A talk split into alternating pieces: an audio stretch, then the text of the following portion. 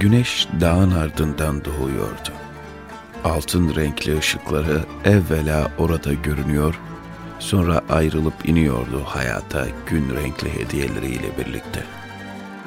Van yeniden dirilmiş gibi uyanıyor, varlığa ömür veriliyordu. Her dağın kendisine mahsus çiçeği, yemişi, rüzgarı vardı. Turda laleler vardı. Zeytin Dağı'nda karanfil, Hira'da güllerin en güzeli.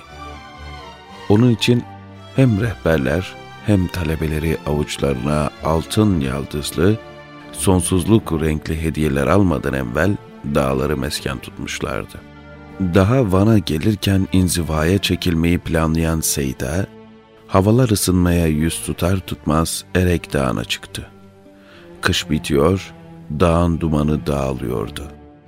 Kara renkli bulutların bağrına saplanan ışıklar kendilerine yollar açmıştı. Dağın ne öfkesi kalmıştı ne paniği. Çığ düşmüyordu. Dağ köpüklerle yıkanıyor, pınarlarla arınıyordu. Temizlenen bedenini yeşil urbasıyla sarıp sarmalıyor, yakasına nevruz çiçeklerini, çiğdemleri çoktan takmıştı. Belliydi cemre düşmüş, geleceğe beklerken uyuyakalan bahar uyanmıştı.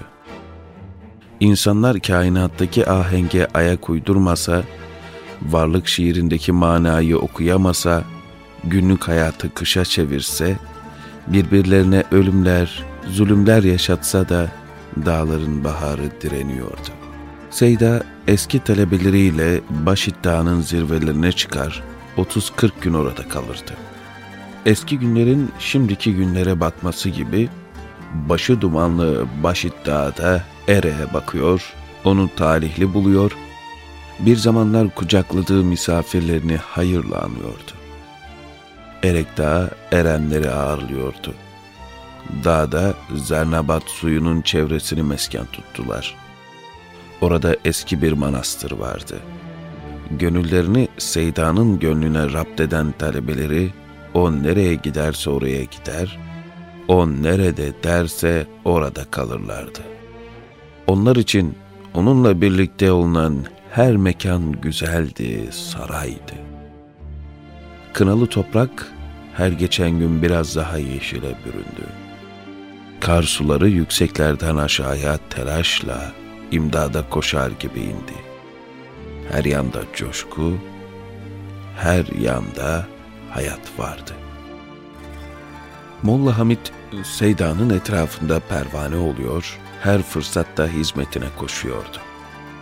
Kısa zamanda çok ciddi mesafe kat etmiş, simasına ayrı bir nur, hareketlerine farklı bir olgunluk gelmişti.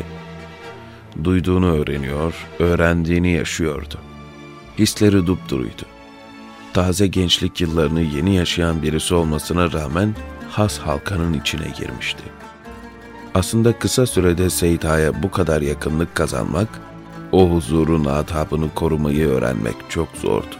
O gayret ediyor, Seyda kusuruna bakmıyordu. Seyda, acize farklı payeler verilmesini Rabbine karşı saygısızlık sayar, kendisine değişik nazarlarla bakılmasından fevkalade rahatsız olur, kalben sıkılırdı. Sadece onların iman kardeşiydi, arkadaşıydı. Ben bir hiçim dediği çok olurdu. İnsanların hiçten bir şey beklemesi ona taşıyamayacağı yükü yüklemeleriydi. Genç Molla Hamid'in öyle düşünceleri yoktu. Seyda'dan keşifler, kerametler beklemez, samimi ve safiyane hislerle hizmet ederdi. O sadece hak yolunun yolcusunu severdi.